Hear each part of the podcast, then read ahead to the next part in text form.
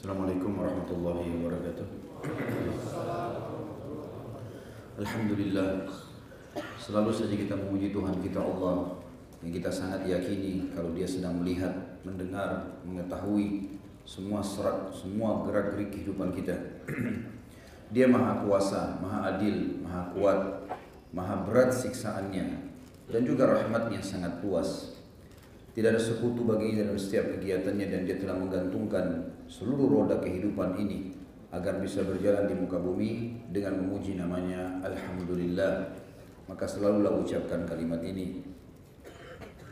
Selanjutnya kita panjatkan salam hormat kita penuh dengan rindu dan cinta penghargaan sepenuhnya juga ketundukan terhadap syariat yang dibawa oleh manusia terbaik manusia yang telah disempurnakan jalur nasabnya fisiknya dan ilmunya oleh sang pencipta manusia yang akan jadi pemimpin anak Adam pada hari kiamat Siapa pun yang mengikuti manusia terbaik ini pasti akan bahagia, tentram hidupnya karena dia akan mendapatkan solusi terbaik dari setiap permasalahannya di dunia dan juga dia akan menang dari musuh-musuh yang sedang dihadapi. Karena ini semua tergambarkan dalam kehidupan manusia terbaik ini. Dan juga mengucapkan satu kali salam hormat kepadanya akan dibalas oleh Allah sepuluh kali tambahan rahmat atau karuniahnya maka sangat wajar kalau kita selalu membacakan salawat dan taslim kepada Nabi besar Muhammad sallallahu wa ala alihi wa sahbihi wasallam. Melanjutkan bahasan dosa-dosa besar kita, semoga Allah berkahi. Dosa besar ke-68 merasa aman dari makar atau pembalasan Allah Subhanahu wa taala. Banyak orang saudaraku seiman yang masih belum meyakini atau kalaupun ada keyakinan masih belum maksimal. Kalau sang pencipta Allah selalu mengawasinya, mengontrolnya. Umar bin Khattab salah satu orang yang menitip pesan kepada kita tentang masalah itu. Beliau berkata, hisablah diri kalian sebelum kalian dihisab. Dan ketahuilah, bila matamu ingin melakukan atau melihat sesuatu yang haram, maka zat yang maha melihat lebih dulu mengetahui sebelum matamu sampai pada targetnya.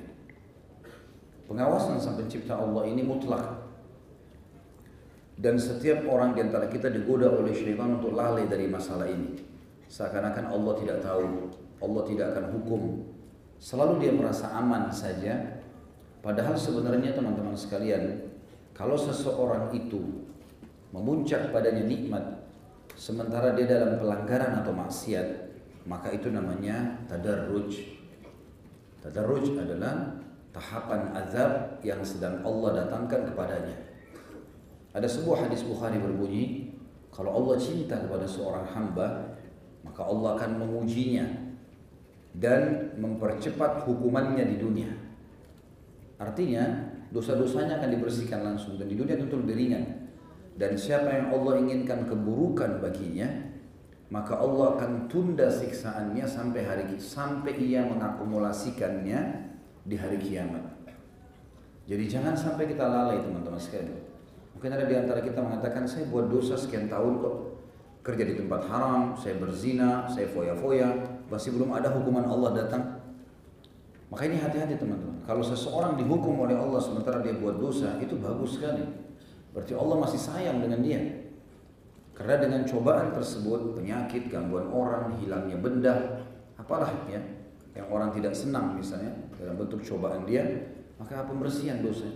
Tapi kalau tidak bermasalah, Terus baik-baik teman-teman sekalian. Semua umat yang disiksa oleh Allah sebelum kita, semuanya tidak terkecuali kaum Ad, kaumnya Nabi Hud, kaum Thamud, kaumnya Nabi Saleh, Fir'aun, kaumnya Nabi Musa, Namrud dan masyarakat Babilonia, kaumnya Nabi Ibrahim. Sebelumnya adalah kaum Nabi Nuh.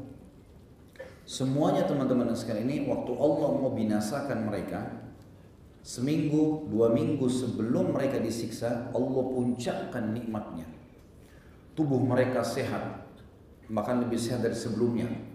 Mereka punya kekuatan ekstra. Mereka berfoya-foya, tertawa-tawa di sana sini. Sampai-sampai mereka menganggap bahwasanya dirinya memang atau berdiri mereka dalam keadaan benar. Sementara Allah membuat orang-orang beriman pada saat itu seperti makin orang yang terkucil. Itu puncak. pada saat akan datang azab supaya mereka tambah lalai supaya mereka bertambah lalai sebagian ulama salaf teman-teman sekalian kalau dalam satu tahun dia tidak rasakan cobaan atau tidak kena penyakit maka mereka bermuhasabah. Ada apa ini? Karena nggak mungkin dalam setahun saya nggak buat dosa. Maka mereka jadikan sebagai bahan muhasabah. Apa saja. Sampai mereka menganggap kalau kaki mereka kesentuh batu pun ini adalah pembersihan dosa. Diganggu oleh orang lain pembersihan dosa. Dan memang kita harus begitu. Ada orang menghibah, ada orang memfitnah. Dan jangan pernah mengkhayal teman-teman sekalian. Hidup di dunia ini antum semuanya orang akan acungkan jempol. Mustahil itu. Mengkhayal. Walaupun antum sudah sangat luar biasa tutur katanya, sudah tinggi ilmunya, sudah banyak hartanya, banyak bantu orang, tetap saja. Kenapa saya bilang begini? Karena orang yang terbaik di antara kita Nabi Muhammad SAW dalam hidupnya diganggu oleh orang. Beliau manusia terbaik. Baru selesai undang orang sahabat untuk jihad, tersebar lagi kata-kata yang tidak enak. Gitu kan? Kata-kata yang tidak nyaman ini. Apa ini Muhammad ngajak-ngajak kami jihad? Orang-orang munafik ngomongnya begitu. Sampai nggak sebutkan Rasulullah Sallallahu Alaihi. Tidak ada penghormatan. Tapi di depan Rasulullah mereka bilang ya Rasulullah, wahai Rasulullah. Di belakang enggak, wahai Muhammad. Apa nih suruh-suruh kita berperang di musim panas? Apa suruh kita begini? Jadi kata-kata tidak nyaman. Gitu. Ya. Tapi Nabi SAW sabar, ada cobaannya. Beliau pernah membagi harta rampasan perang di Hunain, diberikan kepada para mu'allaf, maka ada orang yang mengatakan, ini tidak adil. Kenapa kok seperti ini pembagiannya ini tidak diinginkan wajah Allah, maksudnya tidak ikhlas. Sampai Nabi SAW pun sempat marah waktu itu, tapi raut wajah beliau saat yang berubah sambil mengatakan kalau bukan Allah dan Rasulnya yang adil, lalu siapa yang adil? Jadi, kan? Tapi ada cobaan-cobaan dalam kehidupan teman-teman sekalian. Ada cobaan. Dan cobaan ini positif bagi orang beriman. Gitu kan? Tentu yang tidak suka sama kita kalau kita dalam kondisi benar adalah orang-orang yang tidak benar otomatis itu. Karena kalau orang yang sejalan dengan kebenaran dia pasti akan menerima kan gitu. Seperti Rasulullah SAW yang benci adalah orang munafikin, orang kafir, tapi para sahabatnya tidak loyal semua bersama beliau. Ya, Ridwanullahi alaihim para sahabat sangat mencintai Nabi alaihi salatu wassalam.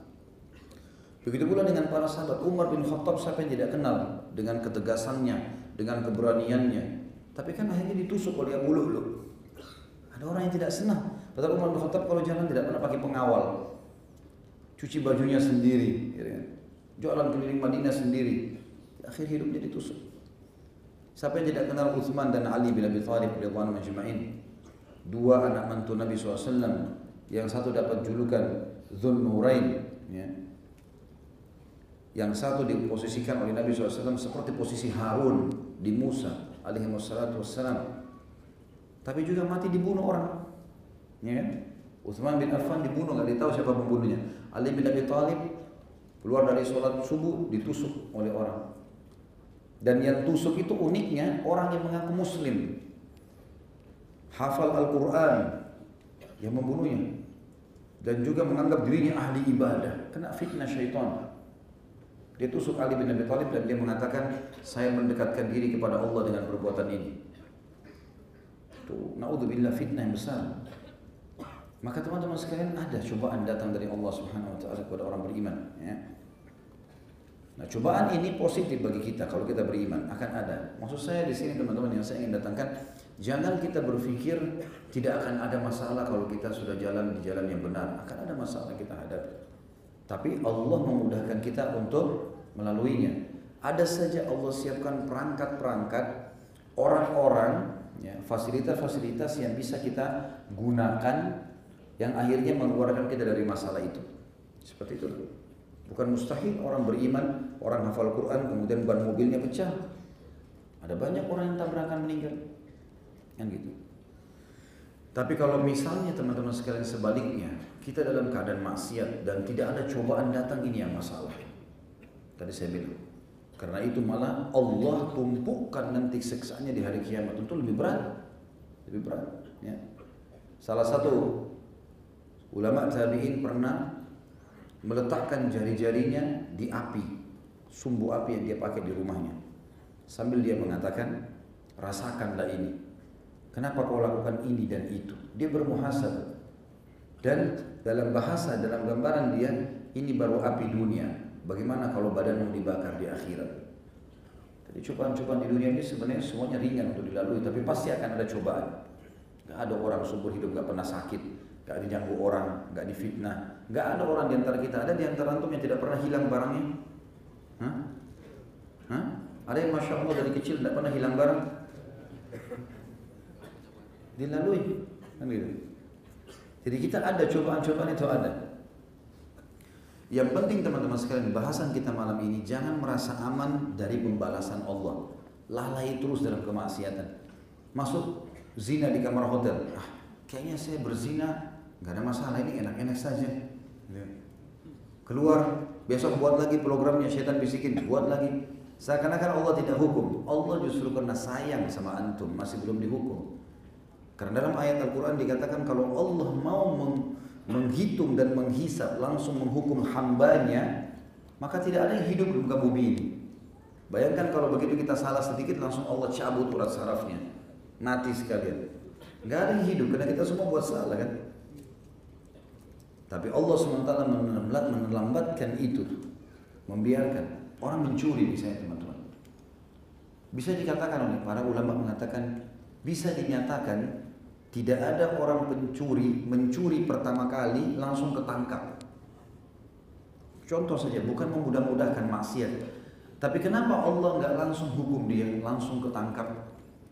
Allah masih sayang sama dia. Diberikan kesempatan taubat. Nanti dia ada rasa menyesal. Tapi Allah berikan sinyal supaya dia takut. Misalnya ada orang melihat dia. Dia dikejar tapi lolos. Supaya dia takut, jangan dia ulangi. Tapi banyak orang konyol, enggak diulangi. Saya lalu lolos, sekarang saya lakukan. Lama-lama Allah pun dia ditangkap, digebukin orang. Ya, Sebenarnya tanpa digebukin dia sudah bisa tadi, ada peringatan dari Allah. Perbuatan salahnya masih bisa dimaafkan. Allah itu lebih sayang kepada kita daripada ibu kita sendiri. Lebih sayang daripada kita sayang kepada anak kita sendiri.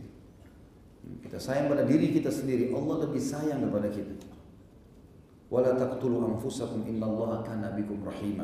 Kata Allah jangan pernah sakiti bunuh diri kalian karena Allah sangat sayang dengan kalian. Mata kita berapa kali lihat maksiat teman-teman, telinga kita berapa kali dengar maksiat, tangan kita berapa kali menjamah maksiat, kaki kita berapa kali melangkah ke tempat maksiat, kemaluan kita berapa kali melakukan maksiat, tubuh kita berapa kali mengelola makanan dan minuman serta oksigen yang penuh dengan kemaksiatan. Ini kalau kalau seandainya seorang pegawai di perusahaan mau dihisap dia sekali terlambat saja sudah dikeluarkan atau sekali ketahuan dia mencuri dia akan dikeluarkan maka mungkin kita semua sudah dikeluarkan dari muka bumi ini. Tapi rahmat Allah luas. Hanya saja jangan merasa aman dengan itu. Setiap kita buat satu dosa sudah ada konsekuensi hukum balasannya. Tapi Allah lebih tahu bagaimana dia membalasnya yang jelas kata ulama, balasan setiap dosa lebih berat daripada perbuatannya, itu pasti. Saya pernah kasih contoh sejam zina di kamar hotel, mungkin kita dicoba dengan Allah penyakit sebulan sakit. Ada yang setahun sakit akibat dari satu tahun itu, akibat dari satu jam tadi. Kalau kita ulangin akumulasi lagi, maka lebih banyak, lebih banyak, lebih banyak. Dan untuk kembali ke jalan yang benar, kalau kita sudah membuka pintu maksiat teman-teman sekalian, saya dan antum semuanya kita lemah manusia, sangat lemah sensitif. Kita dengar sesuatu kita bisa berubah. Ya. Jika sesuatu kita bisa berubah maka harus kita istiqomahkan diri kita kalau nggak masalah. Harus kita paksakan diri di situ. Kalau setiap orang di antara kita berbuat kebaikan teman-teman sekalian, mohonlah kepada Allah agar Allah kabulkan dan Allah mudahkan kita untuk istiqomah di situ. Ini yang Allah katakan dalam Al-Qur'an, "A'udzubillahi minasyaitonirrajim wa'bud rabbaka hatta ya'tiyakal yakin." Kalau sudah dapat jalan yang benar, wahyu Al-Quran dan Sunnah, sembahlah Tuhanmu di atas kebenaran itu sampai kamu mati. Istiqomah di situ. Seperti itulah. Bahasan ini sebenarnya tidak terlalu panjang teman-teman sekalian, tapi dua bahasan yang sangat berdekatan. Dosa besar 68 dan 69. 68 ini berbunyi tentang merasa aman dari makar Allah. Terus lalai seakan-akan Allah tidak akan hukum. Perhatikan apa yang diingatkan oleh Allah SWT dalam Al-Quran. Kita mulai dengan surah Al-A'raf ayat 99. A'udzu billahi minasyaitonir rajim. Fala ya'manu makrallahi illa al-qaumul khasirun. Tidaklah merasa aman dari azab Allah melainkan orang-orang yang merugi. Orang-orang yang merugi. Jangan teman-teman berpikir, oh orang-orang kafir enak-enak foya-foya ke diskotik, mabuk-mabukan, zina, tidak ada cobaannya. Mustahil. Saya subhanallah baru hari ini saya terima cuplikan dikirim di WA dari teman saya di Jeddah. Kadang-kadang kami sering kirim cuplikan. Ada cuplikan dari beberapa kejadian yang tidak disangka. Ya. Jadi ada uh, longsor yang terjadi tanpa sebab. Mobil-mobil di jalan pada jatuh. Ada bangunan terbakar, rubuh. Tadinya pemadam, pemadam kebakaran yakin bisa menyiramnya. Ada orang lagi jalan, tiba-tiba keprosot jatuh ke satu tempat. Lalu kemudian terakhir ada perkataan seorang syekh, tapi tidak didatangkan gambar beliau, tidak ditulis juga namanya. Dia mengatakan inilah yang disebutkan dalam hadis Nabi SAW akan datang akhir zaman nanti itu longsornya tanah-tanah, tenggelamnya manusia, ya, dipecahkannya bumi ini, ya, datangnya badai, dan itu pada saat musik dan perzinahan merajalela. Itu ada hadis Hasan riwayat Imam Ahmad. Dan apa yang tersisa sekarang teman-teman sekalian? Semuanya bisa terlihat di depan mata. Dan cuplikan itu seperti saya waktu lihat seperti orang yang baru melihat kejadian. Mobil begitu rapinya tertata, tiba-tiba longsor, terpecah dan itu lalu mati. Jatuh mobil tersebut dan mati semua orang yang ada di situ seketika. Orang lagi jalan sama temannya, di jalan yang bagus tiba-tiba longsor langsung jatuh tenggelam ke dalam mati. Dan sekian banyak cuplikan yang diperlihatkan. Dan ini betul teman-teman tidak boleh orang merasa aman dengan makarnya Allah. Apa yang menghalangi Allah untuk mematikan kita? Nah, dalam surah Al-Mulk Allah mengatakan A'udzu billahi minasyaitonir rajim aamintum man fis sama'i ay yakhsifa bikumul arda fa idza hiya tamur? Apakah kalian punya jaminan zat yang di langit itu tidak membelah bumi untuk kalian dan kalian tenggelam di dalamnya. Am amintum man fis sama'i yursil 'alaikum hasiba fasata'lamuna kaifa nadhir. Apakah kalian punya jaminan zat yang di langit tidak akan menyambarkan siksaan untuk kalian dari langit sana? Ya, sehingga kalian bisa mendapatkan pertolongan. Bagaimana caranya kita bisa merasa aman? Bagaimana bisa seseorang di antara kita teman-teman merasa aman jalan, makan, minum setiap saat bisa dicabut ruhnya oleh Allah? Setiap saat bisa dipincangkan kakinya, setiap saat bisa ditulikan telinganya. Bagaimana dia bisa mengatur sebuah makar untuk mencelakakan saudaranya muslim atau apalah yang merusak agama ini. Kemudian dia merasa aman. Susah sekali ya. Ini hal-hal yang berat sebenarnya, tapi harusnya kita sebagai orang beriman memahami ayat ini karena Allah SWT mengatakan dan tidak ada yang merasa aman dari azabnya Allah melainkan orang-orang yang merugi. Kata para ulama tafsir, rugi secara fisik rugi secara ruh, rugi secara segala halunya dunia dan akhirat. Juga dalam surah Al-An'am ayat 44, Al-An'am 44 ini menjelaskan tentang tadi saya bilang, umat-umat sebelum kita yang disiksa oleh Allah, sebelum datang siksa mereka, maka Allah Azza wa datangkan nikmat melimpah. Hasil panennya makin bagus, makin sehat, makin terbahak-bahak, makin lalai. Ya, seperti banyak kita lihat orang begitu subhanallah. Nanti ujungnya tiba-tiba tabrakan. Tiba-tiba ini, tiba-tiba itu. Allah bilang dalam Al-An'am 44, A'udzu billahi minasyaitonir rajim hatta idza farihu bima utu akhadnahum baghtah. Al-ayat. Sehingga apabila mereka bergembira dengan sesuatu yang telah diberikan kepada mereka, maka kami siksa mereka dengan sekonyong-konyong. Ya. Tiba-tiba Allah Subhanahu wa taala menyiksanya. Juga ada cuplikan yang dikirimkan kepada kami pada saat itu, saya sempat melihatnya. Jadi ada seorang syekh ceramah tentang masalah ini, menyadarkan umat Islam. Kita akan cuplikan bagaimana umat Islam ibadah di Mekah, ibadah di Madinah, masjid-masjid yang dipenuhi oleh umat Islam, mungkin majelis ilmu seperti ini ya, masya Allah penuh. Orang-orang e, dikatakan oleh syekh itu, lihatlah bagaimana orang-orang beriman sebenarnya dalam keadaan tentram. Lalu didatangkan cuplikan, saya pun baru lihat itu. Rupanya ada kamera-kamera yang ditaruh di hotel-hotel di pinggir-pinggir pantai yang e, mengambil gambar-gambar gitu kan. Dan diperlihatkanlah beberapa pantai-pantai yang penuh dengan kemaksiatan di Eropa, di Amerika Latin yang di musim panas mereka bahkan tidak menggunakan pakaian. Tapi alhamdulillah kameranya itu jauh sekali dari atas bangunan tinggi sehingga tidak terlalu kelihatan masalah orang ini terbuka aurat atau tidak kayak sama. Tapi kelihatan yang sangat jelas bagaimana ombak tsunami itu datang membinasakan mereka. Jadi cuma seperti semut kecil manusia banyak dihantam dengan ombak tersebut sampai hotel-hotelnya pun rubuh semuanya.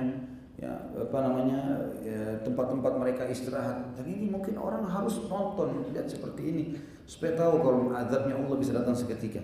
Karena banyak umat Islam menganggap di waktu dia lowong eh kita seperti orang-orang non muslim itu berlihai-lihai tempat maksiat kita datangi akhirnya kita ikut-ikutan minimal mendengarkan ya, musik-musik mereka atau mengikuti cara-cara hidup mereka padahal setiap saat bisa datang azabnya Allah Ayat yang terakhir di dosa besar ke-68 yang diangkat Imam Al-Zahabi karena beliau angkat cuma tiga ayat saja adalah surah Yunus ayat 7.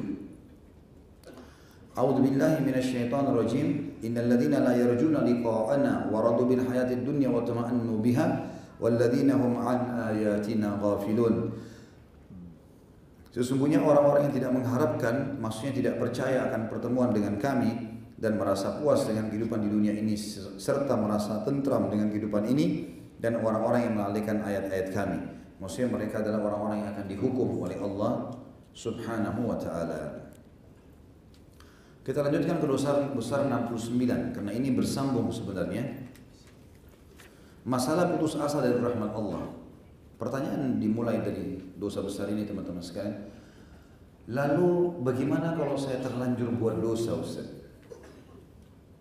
Kita tidak mau kena hukuman dari Allah. Tapi saya sekarang bergelimang dosa. Bagaimana saya harus lakukan?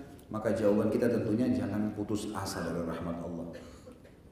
Kalau kita belum melakukan, jangan lakukan. Karena azab Allah bisa datang. Tapi kalau kita sudah terlanjur lakukan dan sekarang mau menyelamatkan diri, maka jangan putus asa dari rahmat Allah. Maksudnya putus asa adalah dia harus yakin Allah akan terima taubatnya, Allah akan maafkan. Bisa dia kembali ke jalan Allah. Teman-teman di sini alhamdulillah yang masih bisa kita masih bisa bernafas, masih bisa melihat kita masih bisa merenungi ayat-ayat Allah, kita sudah seharusnya kembali ke jalan Allah dan tidak boleh putus asa rahmat Allah. Jangan seseorang dari kita mengatakan saya sudah buat dosa 70 tahun, 50 tahun, saya dulu suka begini dan begitu, apakah Allah masih terima tobat saya? Diterima semuanya. Sebaliknya, kalau teman-teman bilang kayaknya Allah tidak akan ampuni. Kayaknya saya akan masuk neraka. Ini masih sementara dia masih hidup ya. Ini putus asa dari rahmat Allah. Imam Al-Zabi masukkan kategori dosa besar. Nggak boleh malah kita sangka buruk sama Allah seakan-akan Allah tidak akan maafkan, kita tidak akan bisa baik. Saya dulu pezina, apakah saya masih bisa nikah dengan orang beriman? Semua pasti bisa. Tidak ada kata terlambat. Allah melihat sekarang ke depan, bukan sekarang ke belakang. Allah tidak membutuhkan masa lalu kita. Yang Allah mau tahu, taubat nggak, perbaiki nggak, dengan banyak motivasi yang dijanjikan oleh Allah Subhanahu wa taala. Janji-janji pahala yang besar kalau orang bertaubat dari dosa-dosanya gitu kan. Yang penting kita berubah teman-teman sekalian. Dan dalam berubah ini gulirkan ibadah itu. Langkahkan kaki, mulai menjama Al-Qur'an, mulai lisan berzikir, mulai kaki melangkah ke masjid, mulaikan karena kalau kita tidak memulai kita stek di tempat kita seperti kereta yang tidak jalan, maka setiap orang bisa naik ke atasnya. Tapi kalau kereta itu kita jalankan bergulir, yang naik ya sudah.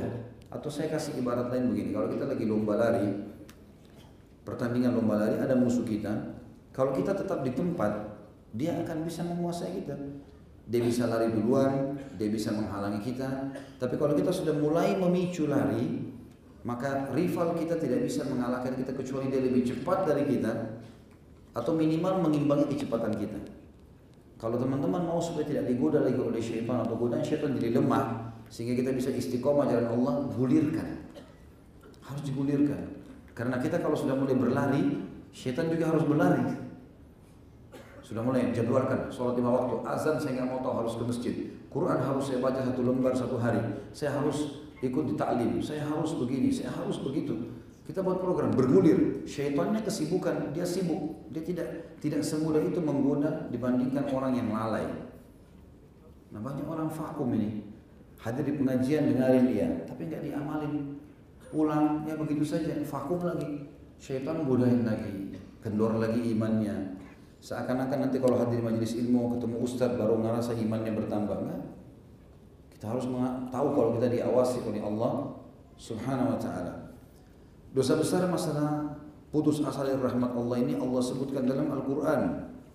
Dalam surah Yusuf ayat 87 A'udzu billahi minasyaitonir rajim. Innahu la yai'asu min rauhillahi illa al-qaumul kafirun Sesungguhnya tidak berputus asa dari rahmat Allah melainkan kaum yang kafir. Jadi saya ulangi kembali, dosa besar tadi yang sebelumnya 68 adalah merasa aman dari siksanya Allah. Ini peringatan bagi orang yang sedang mau melakukan dosa, mau melakukan atau sedang melakukan dosa, supaya dia hati-hati karena azab Allah bisa datang. Kalau dia merasa aman berarti dosa besar. Zina misalnya sambil dia berfoya-foya, ah tidak ada hukuman dari Allah. Zinanya dosa, ini merasa amannya juga dosa sendiri. Kalau dosa besar 69 adalah orang yang sudah terlanjur buat dosa, bagaimana dia harus lakukan? Tidak boleh putus asa dari rahmat Allah. Dia harus ada berada di dua timbangan ini. Kata Allah SWT dalam surah Yusuf 87, sungguhnya tidak berputus asa dari rahmat Allah melainkan kaum yang kafir. Tentu ada hadis kursi yang eh, semakna dengan ayat ini adalah hadis yang diriwayatkan Imam Bukhari. Kata Nabi SAW, Allah berfirman, Hai anak Adam, kalau engkau datang kepadaku pada hari kiamat membawa dosa sepenuh langit dan bumi, sementara kau tidak menyekutukanku, maka kau akan datangkan juga pengampunan seluas itu untuk membersihkan dosa-dosa. Jadi rahmat Allah sangat luas. Kalau kita sudah melakukan, maka jangan sampai merasa kita tidak akan diampuni. Ada satu strategi syaitan teman-teman sekalian. Alhamdulillah Allah ingatkan saya, saya mau sampaikan itu. Kalau seseorang di antara kita lalai sedang melakukan dosa, begitu selesai melakukan dosa, maka syaitan akan bisikkan putus asa. Ah, saya sudah kotor, saya nggak cocok lagi masuk di pengajian, saya kayaknya kemarin begini dan begitu. Sengaja supaya kita tidak segera bertobat padahal perintah Allah beda bukan begitu? Dalam ayat Al-Quran dikatakan kalau mereka mengingat Allah tadzakkaru ya, maka mereka langsung kembali. Begitu mereka mengingat Allah mengingat kalau ini dosa langsung mereka berhenti. Maka ini yang diperintahkan Allah SWT tapi syaitan membuat kita seperti putus asa. Kayaknya nggak mungkin deh. Sudah terlanjur saya lakukan. Ya. orang lagi minum khamr dia tahu itu adalah dosa, segera dia tinggalkan. Tapi syaitan mengatakan sudahlah, sudah terlanjur, supaya tetap dia terjerumus dalam kesalahannya. Maka jangan ikuti waswas syaitan itu. Untuk menganggap diri kita kotor lah, kita sudah terlanjur lakukanlah, tambah saja dan seterusnya ini tidak boleh. Ingat selalu teman-teman konsekuensi hukuman makin sering kita ulangi maka makin berat hukumannya. Beda orang yang zina sekali dengan orang zina 10 kali. Orang zina 100 kali akan beda hukumannya. Ayat yang kedua adalah surah Asy-Syura ayat 28 yang bunyinya a'udzubillahi minasyaitonir rajim wa huwa alladhi yunazzilul ghaitha min ba'di ma kanatu al-ayat dan dialah Allah telah menurunkan hujan sesudah mereka berputus asa.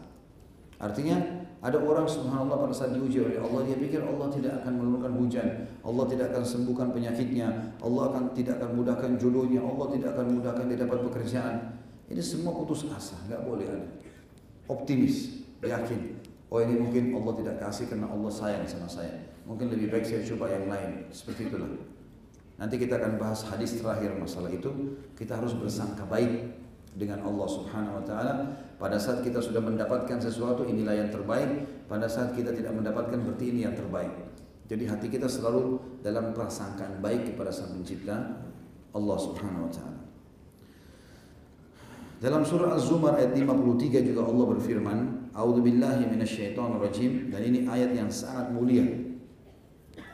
Kita akan coba lihat ayat ini lengkap karena Imam Az-Zahabi rahimahullah tidak mengangkat ayat ini lengkap. Surah Az-Zumar surah nomor 39 ini ayat 53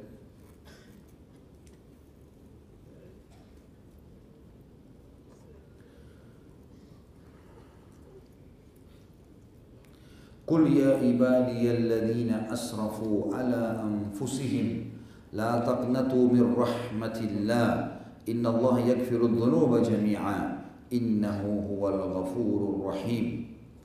Katakanlah hai Muhammad hai hamba-hambaku pesan dari Allah buat kita semua. Yang telah melampaui batas terlalu banyak dosa yang sudah dilakukan sebagian bertahun-tahun bertumpuk-tumpuk semua jenis dosa sudah dilakukan.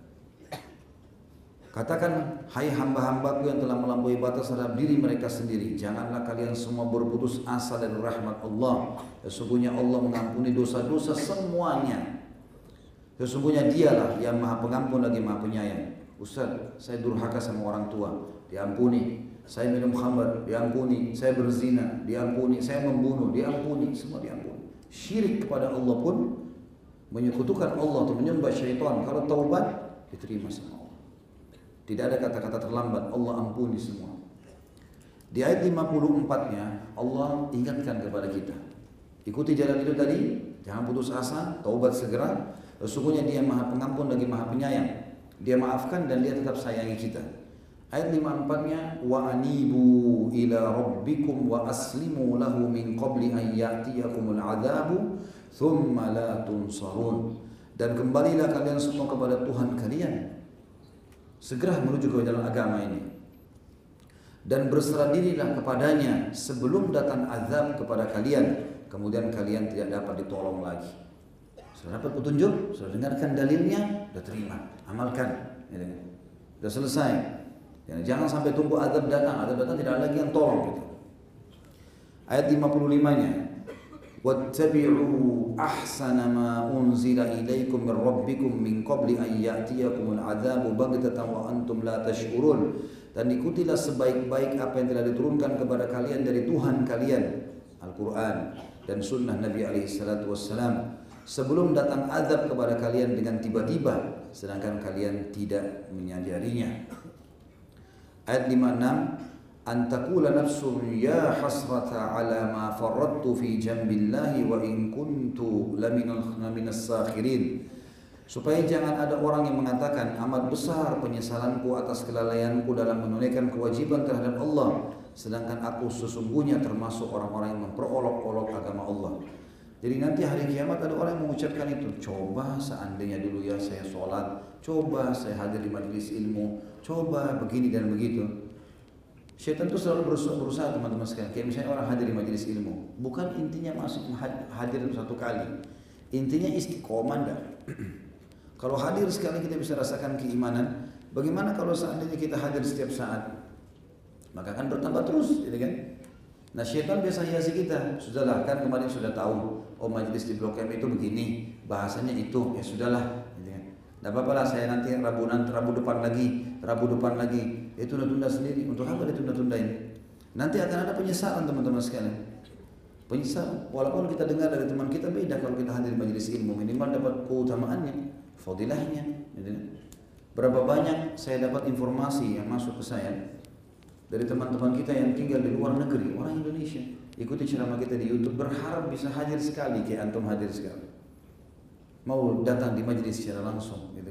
Karena mereka merasakan pada saat dengar di YouTube ada manfaatnya. Alhamdulillah bisa hadir gampang. Apalagi penduduk Jakarta sangat dekat. Ya. Ada kendaraan, ada transportasi.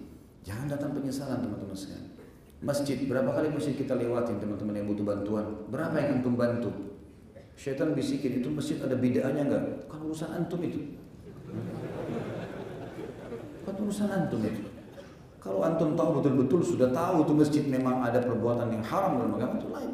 Atau untuk kegiatan haram tapi masjid dipakai sholat lima waktu akhir sangka baik sumbang saja gitu. Kan urusan antum itu. Ada orang miskin minta ah ini masih kuat. Oh itu anak pinjaman. Oh ini begini. Malah dapat dosa. Sudah nggak sodaka sangka buruk lagi ya. ini bapak bahasa Arab berbunyi akhasyafat wasu akila dua keburukan dilakukan sekaligus orang Arab dulu memberikan perumpamaan begitu sampai menjadi sebuah masal, sebuah perumpamaan. Jadi kalau ada penjual kurma, dia taruh di tumpukan depannya bagus, kalau orang beli dikasih yang buruk sama dia, khasyaf namanya, kurma kering. Kemudian pada saat dia timbang, dia curang lagi timbangannya. Jadi bertumpuk dua keburukan. Apakah sudah kurma kering lalu timbangannya curang lagi? Ini dijadikan perumpamaan untuk orang yang menggabungkan dua keburukan. Sudah nggak bantu, nilai buruk lagi orang. Sangka buruk. Ini tidak baik teman Eh, sifat orang munafik juga ya. Mereka di zaman Nabi SAW begitu. Kalau Nabi lagi bilang jihad, waktu itu hari mau perang tabuk, Nabi panggil jihad, peperangan. Jauh nih, ada sahabat datang bawa semua harta yang dia miliki emas, perak, ditaruh di kain yang besar, dipikul sama dia berat sekali. Masuk ke masjid, taruh depan Nabi SAW. Ya Rasulullah, ini yang saya punya. Saya mau sedekah. Apa kata orang munafik dalam majelis itu? Ria. Mereka sudah tidak nyumbang caci maki orang. Tidak ikut cumbang, tapi mereka bisa-bisa itu lihat ria tuh. Bawa-bawa Rasulullah yang suruh bawa ke depan. Masa orang setiap kali ibadah depan orang dikatakan ria? Sekarang kan di majelis ilmu begini harus hadir dilihat oleh orang. Saya bicara harus dilihat oleh orang. Orang pergi haji dilihat oleh orang. Tidak semua ibadah bisa kita sembunyikan. Tinggal bagaimana kita kontrol kan. Tapi itu sifat orang munafik. Dia tidak berbuat, dia sangka buruk. Enggak lama kemudian ada sahabat datang, saking miskinnya, dia bawa satu wadah kecil, isinya cuma berapa butir kurma. Lalu kemudian dia mengatakan, ya Rasulullah hanya ini saya punya. Orang munafik nyetuk lagi tuh. Ya. Mana bisa diapain tuh nyumbang dengan berapa butir kurma? Itu riwayat Sahih riwayat Bukhari itu. Jadi dia malah tidak menyumbang caci maki orang. Jangan jadi seperti ini. Kalau di depan mata kita ibadah, saatnya eksekusi, bukan menilai. Sudah pernah saya bilang, azan lewat masjid, Kayaknya tidak cocok sih, masjid sana aja. Bukan menilai, azan masuk, Allah sudah panggil, sholat, urusannya itu. Ada kekurangan, ada kesalahan ya nanti kita ingatkan, kan gitu. Jadi bukan menilai, ada orang miskin minta saatnya eksekusi, kasih. Urusan kita sama Allah, Allah nilai, dia sih terima duit saja. Tidak usah nilai orang, seperti itulah.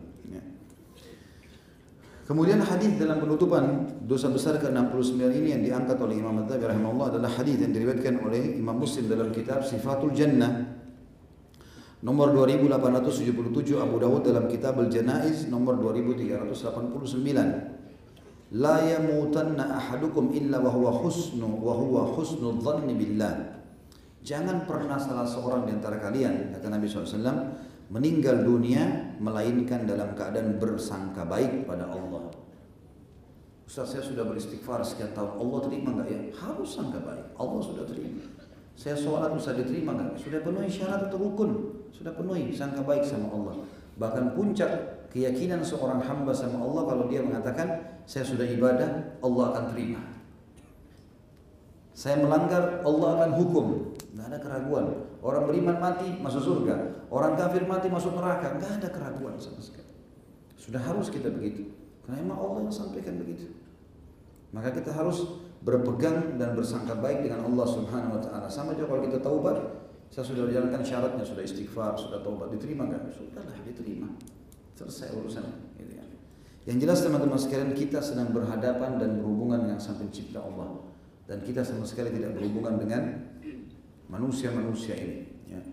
Jadi tugas kita adalah berhubungan dengan Allah Subhanahu wa taala. Allahu a'lam. Baik ini bahasan kita, Allahu a'lam. Mungkin begitu saja. Kita tutup dengan doa kepada semoga Allah SWT memberkahi majelis kita dan dijadikan sebagai tambahan amal kita pada hari kiamat. Tidak pernah kita lupa berdoa kepada Allah agar semua dosa yang pernah kita lakukan dan kedua orang tua kita, seluruh kerabat kita agar diganti menjadi pahala dengan kemahamurahannya dan selalu kita berdoa agar Indonesia negara kita yang tercinta ini menjadi negara yang aman, tentram, damai. Seluruh rezekinya dibukakan oleh Allah SWT, seluruh utangnya terlunasi dengan kemahamurahannya sang pencipta Allah dan seluruh umat Islam berada di bawah naungan ukhuwah Islamiyah diangkat perselisihan di antara mereka dan juga mereka berada di bawah naungan ilmu syari yang benar dan iman yang benar serta juga Allah Subhanahu wa taala menjadikan mereka semua menjadi penyebab hidayahnya orang-orang muslim di Indonesia ini. Dan juga semoga seluruh wilayah Indonesia diberikan pemimpin muslim yang adil yang kembali kepada Al-Quran dan Sunnah dimulai dari jajaran uh, pemimpin presiden sampai kepada jajaran pemerintahan ya, yang terkecil pun di negara kita ini semuanya dimudahkan oleh Allah untuk menjalankan amanahnya dengan baik dan juga diberikan hidayah supaya bisa menjalankan agama Allah dan menerapkan dalam hidup mereka dan semoga Indonesia menjadi contoh bagi negara-negara yang lain tidak pernah lupa kita doakan saudara kita di Palestina, di Syria, di Yaman, di Irak, di Myanmar, di Ahsa, di mana pun mereka berada sedang tertindas. Semoga Allah ikhlaskan niat mereka, terima para syuhada mereka, mudahkan Islam di tangan mereka dan tangan kita semua dan semoga Allah partisipasikan kita bersama mereka di pahala, baik dengan doa, dengan harta juga dengan jiwa kita. Dan semoga Allah dengan kemahamurahannya menyatukan kita semua di surga firdausnya tanpa hisab. Sebagaimana ia sampaikan di majelis ilmu yang mulia ini. Kalau ada benar dari pasti dari Allah, kalau ada salah pasti dari saya mohon dimaafkan. Subhanakallahumma wa bihamdika asyhadu an la ilaha illa anta astaghfiruka wa atubu ilaik. Wassalamualaikum warahmatullahi wabarakatuh.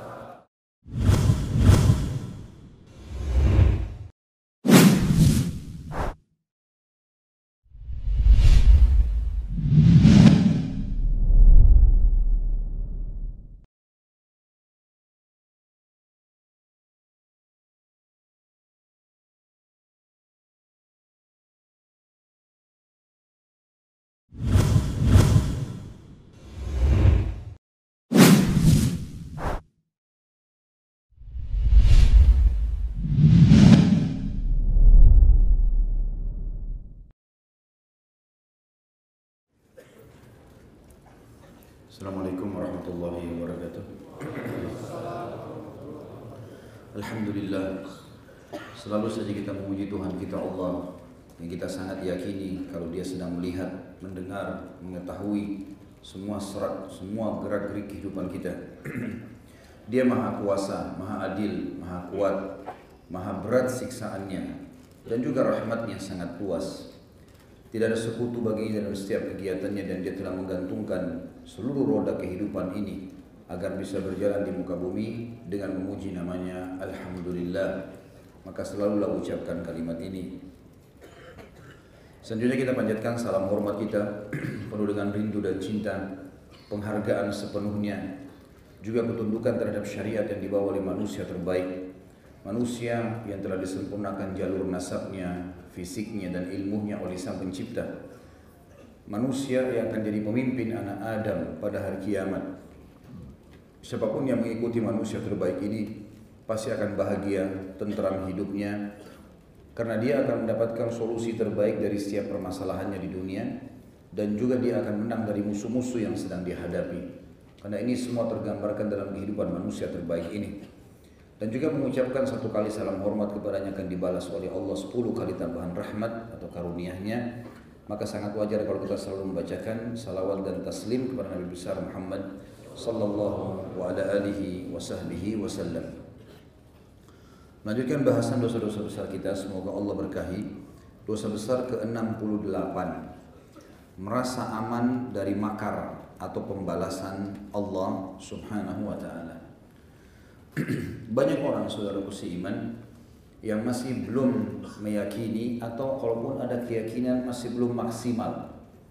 Kalau sang pencipta Allah selalu mengawasinya, mengontrolnya. Umar bin Khattab salah satu orang yang menitip pesan kepada kita tentang masalah itu. Beliau berkata, hisablah diri kalian sebelum kalian dihisab. Dan ketahuilah bila matamu ingin melakukan atau melihat sesuatu yang haram maka zat yang maha melihat lebih dulu mengetahui sebelum matamu sampai pada targetnya. Pengawasan sang pencipta Allah ini mutlak. Dan setiap orang di antara kita digoda oleh syaitan untuk lalai dari masalah ini. Seakan-akan Allah tidak tahu Allah tidak akan hukum. Selalu dia merasa aman saja. Padahal sebenarnya teman-teman sekalian kalau seseorang itu memuncak padanya nikmat sementara dia dalam pelanggaran atau maksiat, maka itu namanya tadarruj. Tadarruj adalah tahapan azab yang sedang Allah datangkan kepadanya. Ada sebuah hadis Bukhari berbunyi, kalau Allah cinta kepada seorang hamba, maka Allah akan mengujinya dan mempercepat hukumannya di dunia. Artinya, dosa-dosanya akan dibersihkan langsung dan di dunia tentu lebih ringan. Dan siapa yang Allah inginkan keburukan baginya, maka Allah akan tunda siksaannya sampai hari sampai ia mengakumulasikannya di hari kiamat. Jadi jangan sampai kita lalai teman-teman sekalian. Mungkin ada di antara kita mengatakan saya buat dosa sekian tahun kok kerja di tempat haram, saya berzina, saya foya-foya, masih belum ada hukuman Allah datang. Maka ini hati-hati teman-teman. Kalau seseorang dihukum oleh Allah sementara dia buat dosa, itu bagus sekali. Berarti Allah masih sayang dengan dia. Karena dengan cobaan tersebut, penyakit, gangguan orang, hilangnya benda, apalah ya, yang orang tidak senang misalnya dalam bentuk cobaan dia, maka pembersihan dosa. Tapi kalau tidak bermasalah, Renungi baik-baik teman-teman sekalian. Semua umat yang disiksa oleh Allah sebelum kita, semuanya tidak terkecuali kaum Ad, kaumnya Nabi Hud, kaum Thamud, kaumnya Nabi Saleh, Fir'aun, kaumnya Nabi Musa, Namrud dan masyarakat Babilonia, kaumnya Nabi Ibrahim. Sebelumnya adalah kaum Nabi Nuh. Semuanya teman-teman sekalian ini waktu Allah mau binasakan mereka, seminggu, dua minggu sebelum mereka disiksa, Allah puncakkan nikmatnya tubuh mereka sehat, bahkan lebih sehat dari sebelumnya. Mereka punya kekuatan ekstra. Mereka berfoya-foya, tertawa-tawa di sana sini. Sampai-sampai mereka menganggap bahwasanya dirinya memang atau berdiri mereka dalam keadaan benar. Sementara Allah membuat orang-orang beriman pada saat itu seperti makin orang yang terkucil. Itu puncak pada saat akan datang azab supaya mereka tambah lalai. Supaya mereka bertambah lalai. Sebagian ulama salaf teman-teman sekalian kalau dalam satu tahun dia tidak rasakan cobaan atau tidak kena penyakit maka mereka bermuhasabah. Ada apa ini? Karena nggak mungkin dalam setahun saya nggak buat dosa. Maka mereka jadikan sebagai bahan muhasabah. Apa saja. Sampai mereka menganggap kalau kaki mereka kesentuh batu pun ini adalah pembersihan dosa. Diganggu oleh orang lain pembersihan dosa. Dan memang kita harus begitu. Ada orang menghibah, ada orang memfitnah dan jangan pernah mengkhayal teman-teman sekalian hidup di dunia ini antum semuanya orang akan acungkan jempol. Mustahil itu. Mengkhayal. Walaupun antum sudah sangat luar biasa tutur katanya, sudah tinggi ilmunya, sudah banyak hartanya, banyak bantu orang, tetap saja. Kenapa saya bilang begini? Karena orang yang terbaik di antara kita Nabi Muhammad SAW dalam hidupnya diganggu oleh orang. Beliau manusia terbaik. Baru selesai undang orang sahabat untuk jihad, tersebar lagi kata-kata yang tidak enak. Gitu kan? Kata-kata yang tidak nyaman ini. Apa ini Muhammad ngajak-ngajak kami jihad? Orang-orang munafik ngomongnya begitu. Sampai nggak sebutkan Rasulullah Sallallahu Alaihi Wasallam. Tidak ada penghormatan. Tapi di depan Rasulullah mereka bilang ya Rasulullah, wahai Rasulullah. Di belakang enggak, wahai Muhammad. Apa nih suruh-suruh kita berperang di musim panas? Apa suruh kita begini? Jadi kata-kata tidak nyaman. Gitu. Tapi Nabi SAW sabar, ada cobaannya.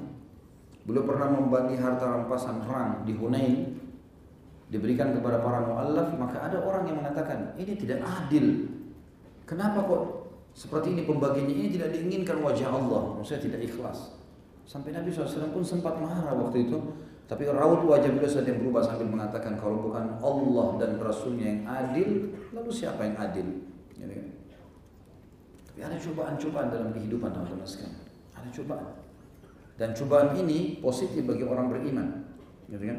Tentu yang tidak suka sama kita kalau kita dalam kondisi benar adalah orang-orang yang tidak benar otomatis itu. Karena kalau orang yang sejalan dengan kebenaran dia pasti akan menerima kan gitu. Seperti Rasulullah SAW yang benci adalah orang munafikin, orang kafir, tapi para sahabatnya tidak loyal semua bersama beliau. Ya, Ridwanullahi alaihim para sahabat sangat mencintai Nabi alaihi salatu.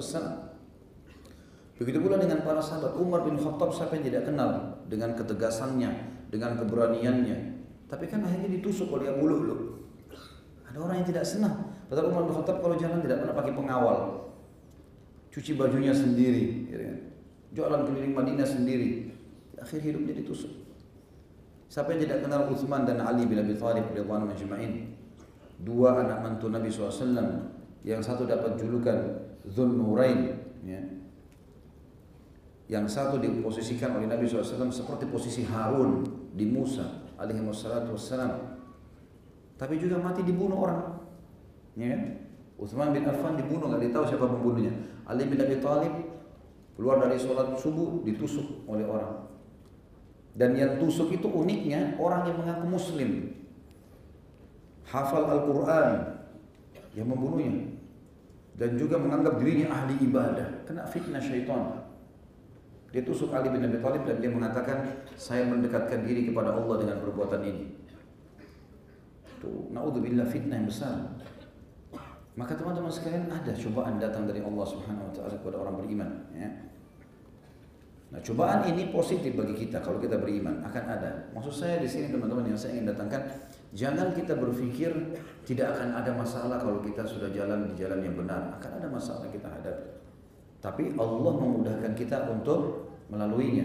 Ada saja Allah siapkan perangkat-perangkat orang-orang, ya, fasilitas-fasilitas yang bisa kita gunakan yang akhirnya mengeluarkan kita dari masalah itu. Seperti itu. Bukan mustahil orang beriman, orang hafal Quran, kemudian ban mobilnya pecah. Ada banyak orang yang tabrakan meninggal. Yang gitu.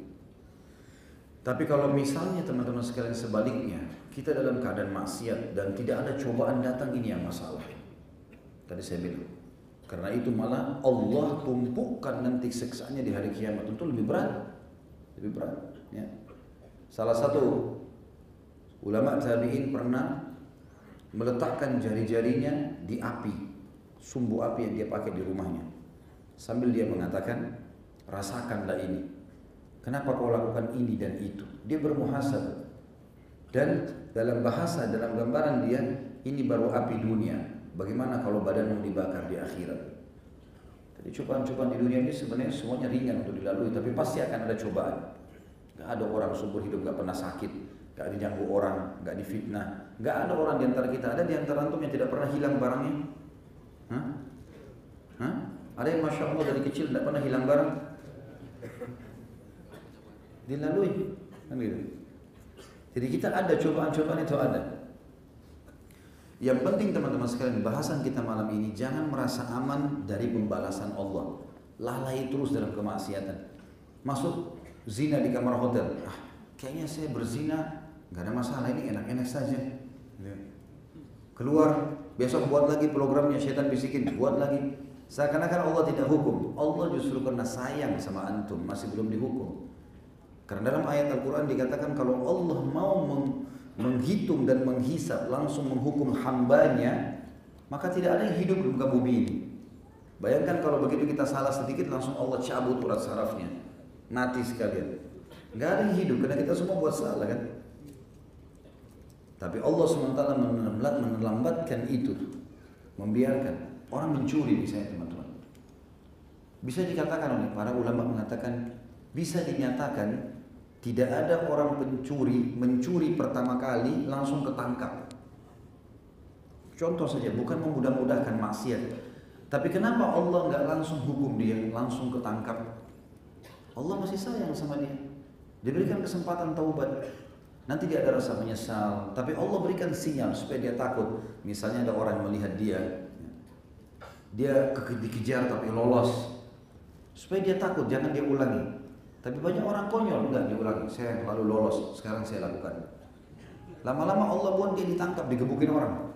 Ya, Sebenarnya tanpa digebukin dia sudah bisa tadi, ada peringatan dari Allah. Perbuatan salahnya masih bisa dimaafkan. Allah itu lebih sayang kepada kita daripada ibu kita sendiri. Lebih sayang daripada kita sayang kepada anak kita sendiri. Kita sayang pada diri kita sendiri, Allah lebih sayang kepada kita wala taqtulu anfusakum innallaha kana bikum rahima. Kata Allah jangan pernah sakiti bunuh diri kalian karena Allah sangat sayang dengan kalian. Mata kita berapa kali lihat maksiat teman-teman, telinga kita berapa kali dengar maksiat, tangan kita berapa kali menjama maksiat, kaki kita berapa kali melangkah ke tempat maksiat, kemaluan kita berapa kali melakukan maksiat, tubuh kita berapa kali mengelola makanan dan minuman serta oksigen yang penuh dengan kemaksiatan. Ini kalau kalau seandainya seorang pegawai di perusahaan mau dihisap dia sekali terlambat saja sudah dikeluarkan atau sekali ketahuan dia mencuri dia akan dikeluarkan maka mungkin kita semua sudah dikeluarkan dari muka bumi ini. Tapi rahmat Allah luas.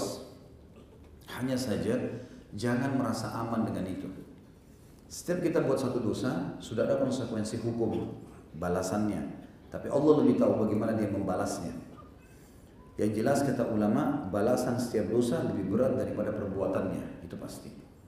Saya pernah kasih contoh sejam zina di kamar hotel, mungkin kita dicoba dengan Allah penyakit sebulan sakit. Ada yang setahun sakit akibat dari satu tahun itu, akibat dari satu jam tadi. Kalau kita ngulangin akumulasi lagi, maka lebih banyak, lebih banyak, lebih banyak. Dan untuk kembali ke jalan yang benar, kalau kita sudah membuka pintu maksiat teman-teman sekalian, saya dan antum semuanya kita lemah manusia, sangat lemah sensitif. Kita dengar sesuatu kita bisa berubah. Ya. Ya sesuatu kita bisa berubah maka harus kita istiqomahkan diri kita kalau nggak masalah.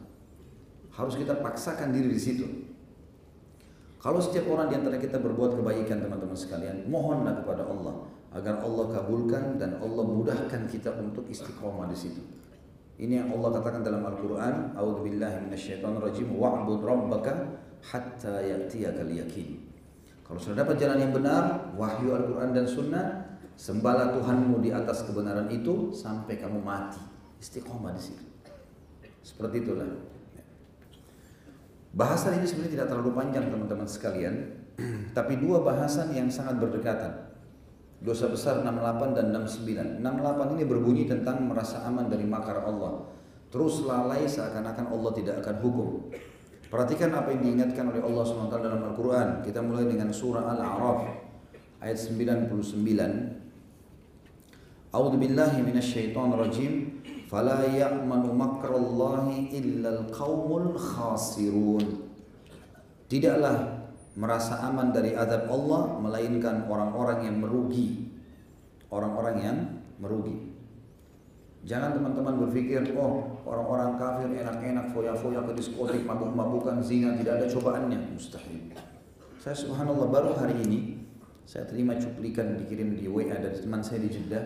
Kadang-kadang kami sering kirim cuplikan. Ada cuplikan dari beberapa kejadian yang tidak disangka. Ya. Jadi ada uh, longsor yang terjadi tanpa sebab. Mobil-mobil di jalan pada jatuh. Ada bangunan terbakar, rubuh. Tadinya pemadam kebakaran yakin bisa menyirangnya. Ada orang lagi jalan, tiba-tiba keprosot jatuh ke satu tempat. Lalu kemudian terakhir ada perkataan seorang syekh, tapi tidak didatangkan gambar beliau, tidak ditulis juga namanya. Dia mengatakan inilah yang disebutkan dalam hadis Nabi SAW akan datang akhir zaman nanti itu longsornya tanah-tanah, tenggelamnya manusia, ya, dipecahkannya bumi ini, ya, datangnya badai, dan itu pada saat musik dan perzinahan merajalela. Itu adalah hadis Hasan riwayat Imam Ahmad. Dan apa yang tersisa sekarang teman-teman sekalian? Semuanya bisa terlihat di depan mata. Dan cuplikan itu seperti saya waktu lihat seperti orang yang baru melihat kejadian, mobil begitu rapinya tertata, tiba-tiba longsor, terpecah dan itu lalu mati. Jatuh mobil tersebut dan mati semua orang yang di situ seketika. Orang lagi jalan sama temannya di jalan yang bagus, tiba-tiba longsor langsung jatuh tenggelam ke dalam mati. Dan sekian banyak cuplikan yang diperlihatkan. Dan ini betul teman-teman tidak boleh orang merasa aman dengan makarnya Allah. Apa yang menghalangi Allah untuk mematikan kita?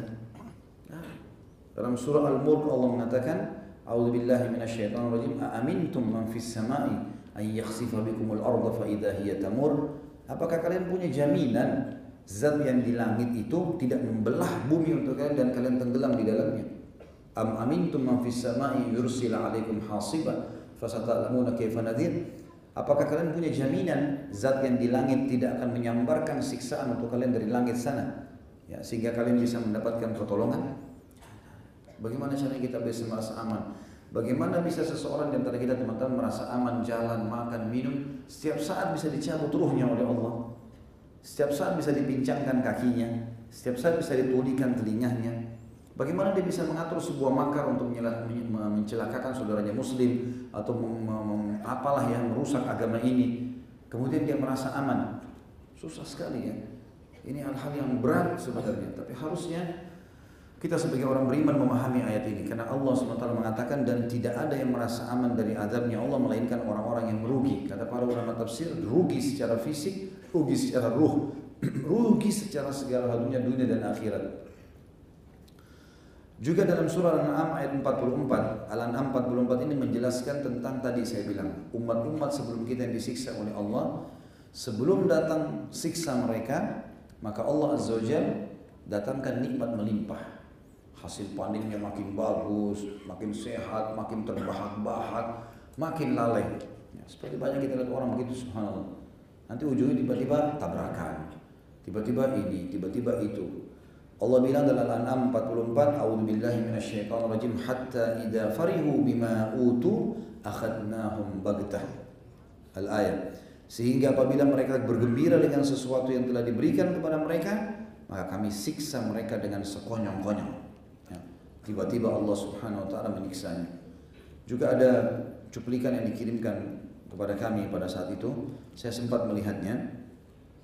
Jadi ada seorang syekh ceramah tentang masalah ini, menyadarkan umat Islam Ditantang cuplikan bagaimana umat Islam ibadah di Mekah, ibadah di Madinah, masjid-masjid yang dipenuhi oleh umat Islam, mungkin majelis ilmu seperti ini ya, masya Allah penuh.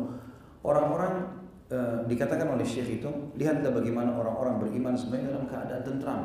Lalu didatangkan cuplikan, saya pun baru lihat itu. Rupanya ada kamera-kamera yang ditaruh di hotel-hotel di pinggir-pinggir pantai yang e, mengambil gambar-gambar, gitu kan?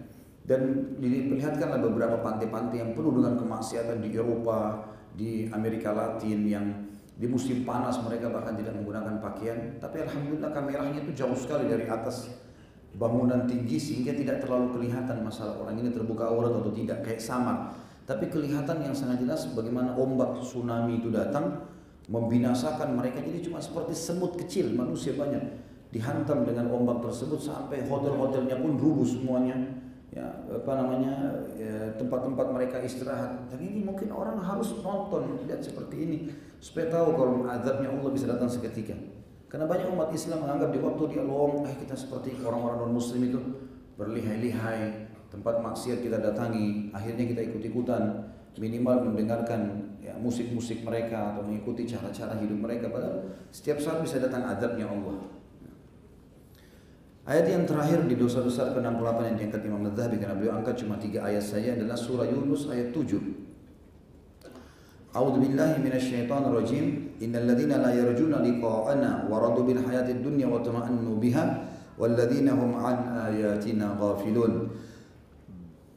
Sesungguhnya orang-orang yang tidak mengharapkan, maksudnya tidak percaya akan pertemuan dengan kami dan merasa puas dengan kehidupan di dunia ini serta merasa tentram dengan kehidupan ini, dan orang-orang yang mengalihkan ayat-ayat kami.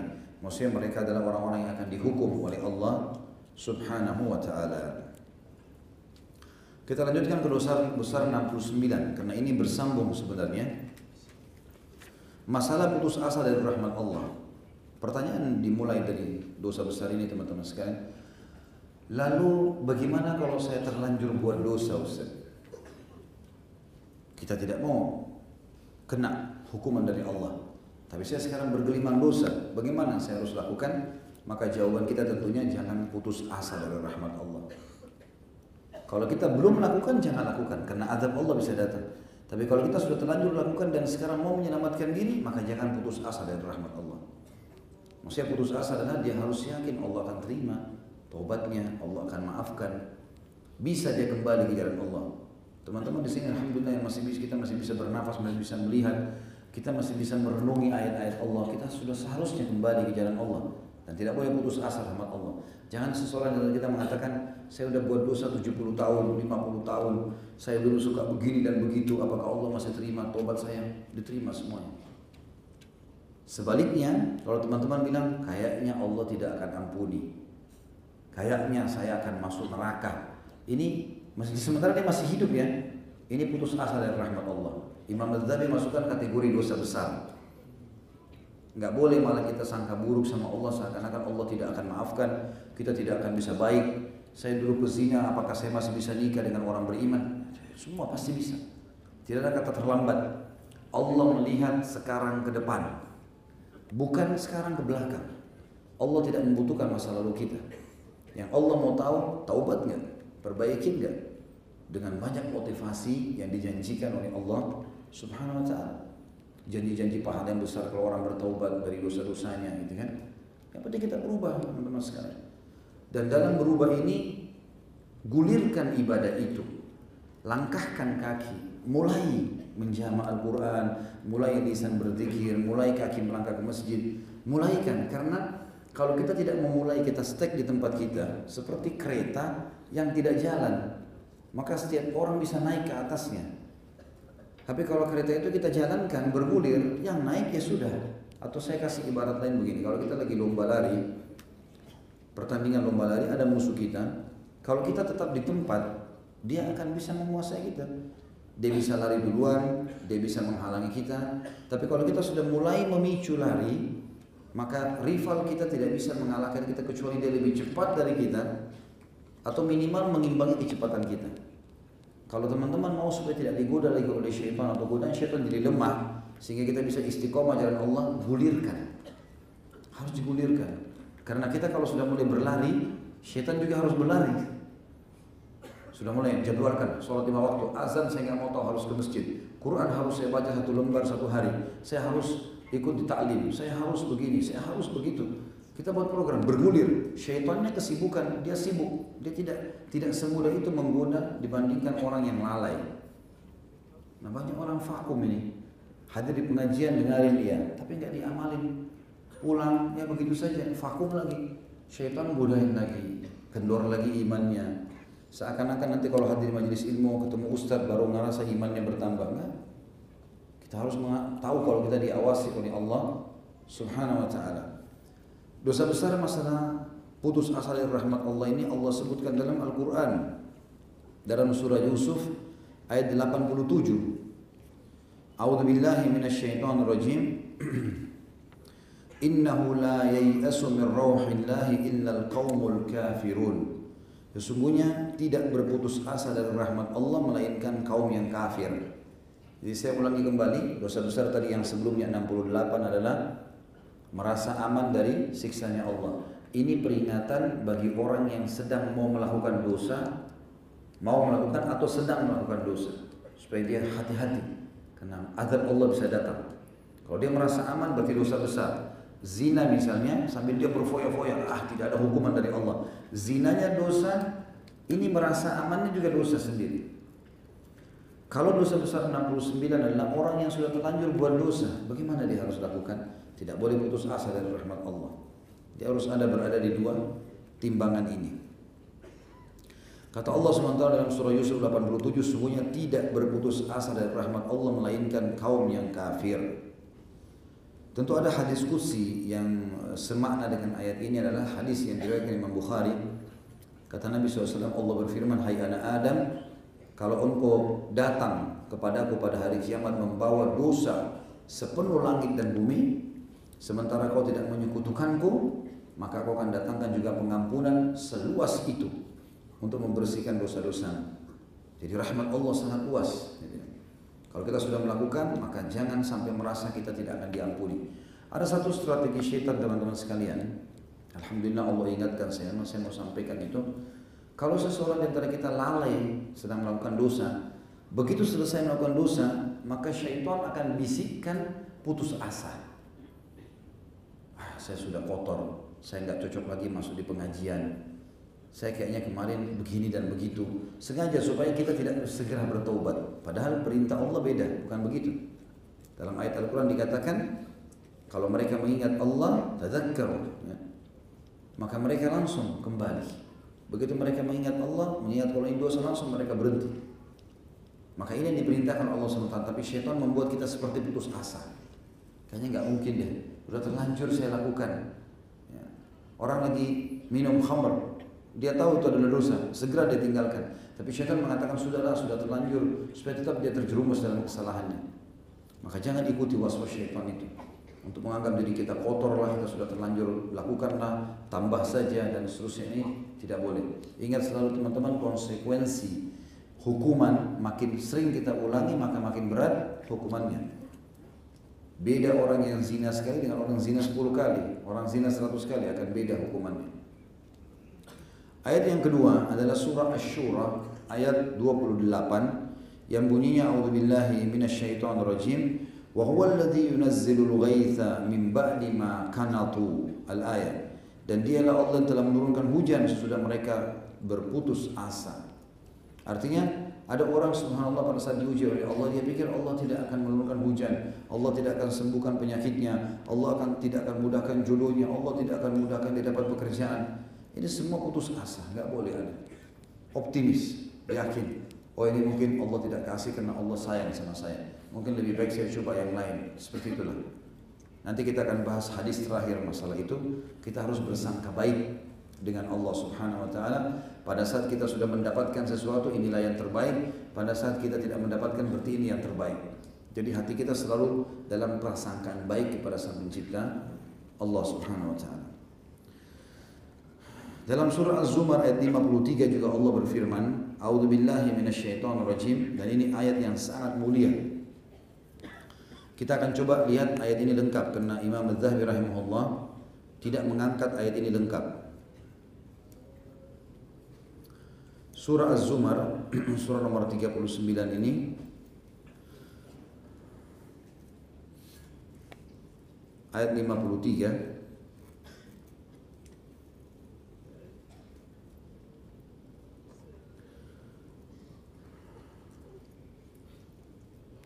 قل يا عبادي الذين أسرفوا على أنفسهم لا تقنطوا من رحمة الله إن الله يغفر الذنوب جميعا innahu huwal ghafurur rahim katakanlah hai Muhammad hai hamba-hambaku pesan dari Allah buat kita semua yang telah melampaui batas terlalu banyak dosa yang sudah dilakukan sebagian bertahun-tahun bertumpuk-tumpuk semua jenis dosa sudah dilakukan Katakan, hai hamba-hambaku yang telah melampaui batas terhadap diri mereka sendiri. Janganlah kalian semua berputus asa dari rahmat Allah.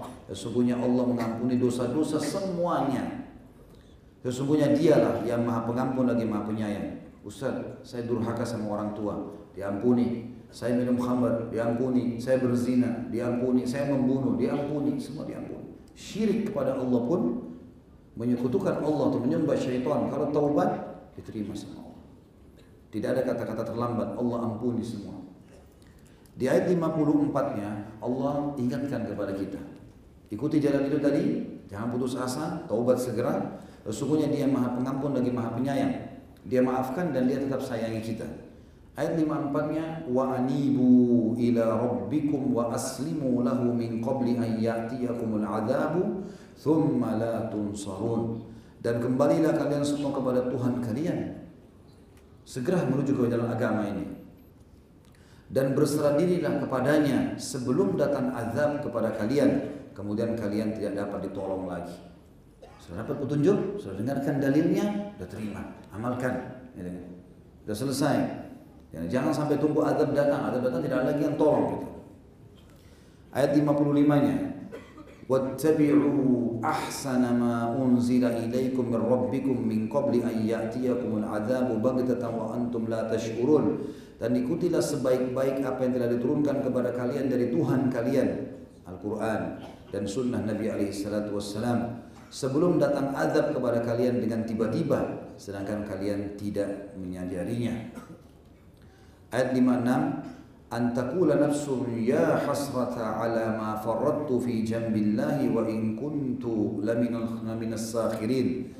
Supaya jangan ada orang yang mengatakan amat besar penyesalanku atas kelalaianku dalam menunaikan kewajiban terhadap Allah sedangkan aku sesungguhnya termasuk orang-orang yang memperolok-olok agama Allah jadi nanti hari kiamat ada orang yang mengucapkan itu coba seandainya dulu ya saya sholat coba saya hadir di majelis ilmu coba begini dan begitu Syaitan itu selalu berusaha, berusaha teman-teman sekalian. Kayak misalnya orang hadir di majelis ilmu, bukan intinya masuk hadir satu kali.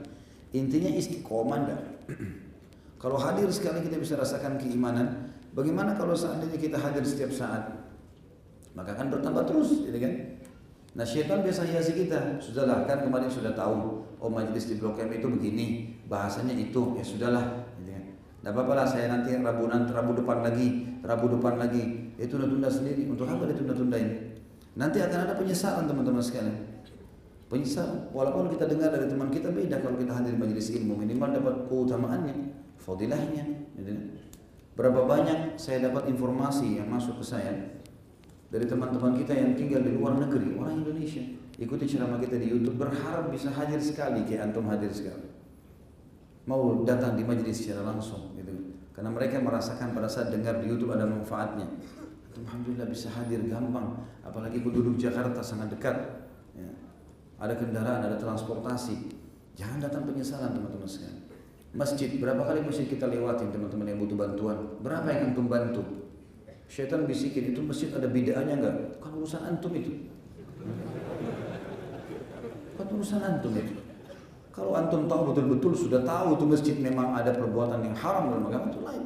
Atau untuk kegiatan haram tapi masjid dipakai sholat lima waktu akhir sangka baik. Sumbang saja gitu. Kan urusan antum itu. Ada orang miskin minta ah ini masih kuat. Oh itu anak pinjaman. Oh ini begini. Malah dapat dosa sudah nggak sodaka sangka buruk lagi ya. ini pepatah bahasa Arab berbunyi akhasyafat wasu akila Dua keburukan dilakukan sekaligus. Orang Arab dulu memberikan perumpamaan begitu. Sampai menjadi sebuah masal, sebuah perumpamaan. Jadi kalau ada penjual kurma, dia taruh di tumpukan depannya bagus. Kalau orang beli dikasih yang buruk sama dia. Khasyaf namanya. Kurma kering. Kemudian pada saat dia timbang, dia curang lagi timbangannya. Jadi bertumpuk dua keburukan. Apakah sudah kurma kering lalu timbangannya curang lagi? Ini dijadikan perumpamaan untuk orang yang menggabungkan dua keburukan. Sudah nggak bantu nilai buruk lagi orang. Sangka buruk. Ini tidak baik teman ya, sifat orang munafik juga ya. Mereka di zaman Nabi SAW begitu. Kalau Nabi lagi bilang jihad waktu itu hari mau perang tabuk Nabi panggil jihad. Peperangan. Jauh nih ada sahabat datang bawa semua harta yang dia miliki emas, perak, ditaruh di kain yang besar, dipikul sama dia berat sekali. Masuk ke masjid, taruh depan Nabi SAW. Ya Rasulullah ini yang saya punya. Saya mau sedekah. Apa kata orang munafik dalam majelis itu? Ria. Mereka sudah tidak nyumbang caci maki orang. Tidak ikut cumbang, tapi mereka bisa tuh lihat ria tuh. Bawa-bawa Rasulullah yang suruh bawa ke depan. Masa orang setiap kali ibadah depan orang dikatakan ria? Sekarang kan di majelis ilmu begini harus hadir dilihat oleh orang. Saya bicara harus dilihat oleh orang. Orang pergi haji, dilihat oleh orang. Tidak semua ibadah bisa kita sembunyikan. Tinggal bagaimana kita kontrol kan. Tapi itu sifat orang munafik. Dia tidak berbuat, dia sangka buruk. Enggak lama kemudian ada sahabat datang, saking miskinnya, dia bawa satu wadah kecil, isinya cuma berapa butir kurma. Lalu kemudian dia mengatakan, ya Rasulullah hanya ini saya punya. Orang munafik nyetuk lagi tuh. Mana bisa diapain tuh nyumbang dengan berapa butir kurma? Itu riwayat Sahih riwayat Bukhari itu. Jadi dia malah tidak menyumbang caci maki orang. Jangan jadi seperti ini. Kalau di depan mata kita ibadah, saatnya eksekusi, bukan menilai. Sudah pernah saya bilang, azan lewat masjid, kayaknya tidak cocok sih, masjid sana aja. Bukan menilai, azan masuk, Allah sudah panggil, sholat, urusannya ini. Ada kekurangan, ada kesalahannya, nanti kita ingatkan. Kan gitu. Jadi bukan menilai, ada orang miskin minta saatnya eksekusi, kasih. Urusan kita sama Allah, Allah nilai, dia sih terima duit saja. Tidak usah nilai orang, seperti itulah. Kemudian hadis dalam penutupan dosa besar ke-69 ini yang diangkat oleh Imam At-Tabi rahimahullah adalah hadis yang diriwayatkan oleh Imam Muslim dalam kitab Sifatul Jannah nomor 2877 Abu Dawud dalam kitab Al-Janaiz nomor 2389 La yamutanna ahadukum illa wa huwa husnu wa huwa husnul dhanni billah. Jangan pernah salah seorang di antara kalian, kata Nabi SAW, meninggal dunia melainkan dalam keadaan bersangka baik pada Allah. Ustaz saya sudah beristighfar sekian tahun, Allah terima enggak ya? Harus sangka baik, Allah sudah terima. Saya sholat bisa diterima enggak? Sudah penuhi syarat atau rukun, sudah penuhi sangka baik sama Allah. Bahkan puncak keyakinan seorang hamba sama Allah kalau dia mengatakan saya sudah ibadah Allah akan terima saya melanggar Allah akan hukum nggak ada keraguan orang beriman mati masuk surga. Orang kafir mati masuk neraka. Nggak ada keraguan sama sekali. Sudah harus kita begitu. Karena memang Allah yang sampaikan begitu. Maka kita harus berpegang dan bersangka baik dengan Allah Subhanahu wa taala. Sama juga kalau kita taubat saya sudah jalankan syaratnya sudah istighfar sudah taubat. Diterima nggak? Sudahlah diterima. Selesai urusan. Gitu ya. Yang jelas teman-teman sekalian kita sedang berhadapan dan berhubungan dengan sang pencipta Allah. Dan kita sama sekali tidak berhubungan dengan manusia-manusia ini. Ya. Jadi tugas kita adalah berhubungan dengan Allah subhanahu wa ta'ala. Allahu a'lam. Baik ini bahasan kita. Allahu a'lam. Mungkin begitu saja. Kita tutup dengan doa kepada semoga Allah SWT memberkahi majelis kita dan dijadikan sebagai tambahan amal kita pada hari kiamat. Tidak pernah kita lupa berdoa kepada Allah agar semua dosa yang pernah kita lakukan dan kedua orang tua kita, seluruh kerabat kita agar diganti menjadi pahala dengan kemahamurahannya dan selalu kita berdoa agar Indonesia negara kita yang tercinta ini menjadi negara yang aman, tentram, damai. Seluruh rezekinya dibukakan oleh Allah SWT, seluruh utangnya terlunasi dengan kemahamurahannya sang pencipta Allah. Dan seluruh umat Islam berada di bawah naungan ukhuwah Islamiyah diangkat perselisihan di antara mereka. Dan juga mereka berada di bawah naungan ilmu syari yang benar dan iman yang benar. Serta juga Allah Subhanahu wa taala menjadikan mereka semua menjadi penyebab hidayahnya orang-orang muslim di Indonesia ini dan juga semoga seluruh wilayah Indonesia diberikan pemimpin muslim yang adil yang kembali kepada Al-Quran dan Sunnah dimulai dari jajaran uh, pemimpin presiden sampai kepada jajaran pemerintahan ya, yang terkecil pun di negara kita ini. Semuanya dimudahkan oleh Allah untuk menjalankan amanahnya dengan baik dan juga diberikan hidayah supaya bisa menjalankan agama Allah dan menerapkan dalam hidup mereka. Dan semoga Indonesia menjadi contoh bagi negara-negara yang lain. Tidak pernah lupa kita doakan saudara kita di Palestina, di Syria, di Yaman, di Irak, di Myanmar, di Ahsa, di mana pun mereka berada sedang tertindas. Semoga Allah ikhlaskan niat mereka, terima para syuhada mereka, mudahkan Islam di tangan mereka dan tangan kita semua dan semoga Allah partisipasikan kita bersama mereka di pahala, baik dengan doa, dengan harta juga dengan jiwa kita. Dan semoga Allah dengan kemahamurahannya menyatukan kita semua di surga firdausnya tanpa hisab sebagaimana ia sudah di majlis ilmu yang mulia ini. Kalau ada benar dari pasti dari Allah, kalau ada salah pasti dari saya mohon dimaafkan. Subhanakallahumma wa bihamdika asyhadu an la ilaha illa anta astaghfiruka wa atubu ilaik. Wassalamualaikum warahmatullahi wabarakatuh.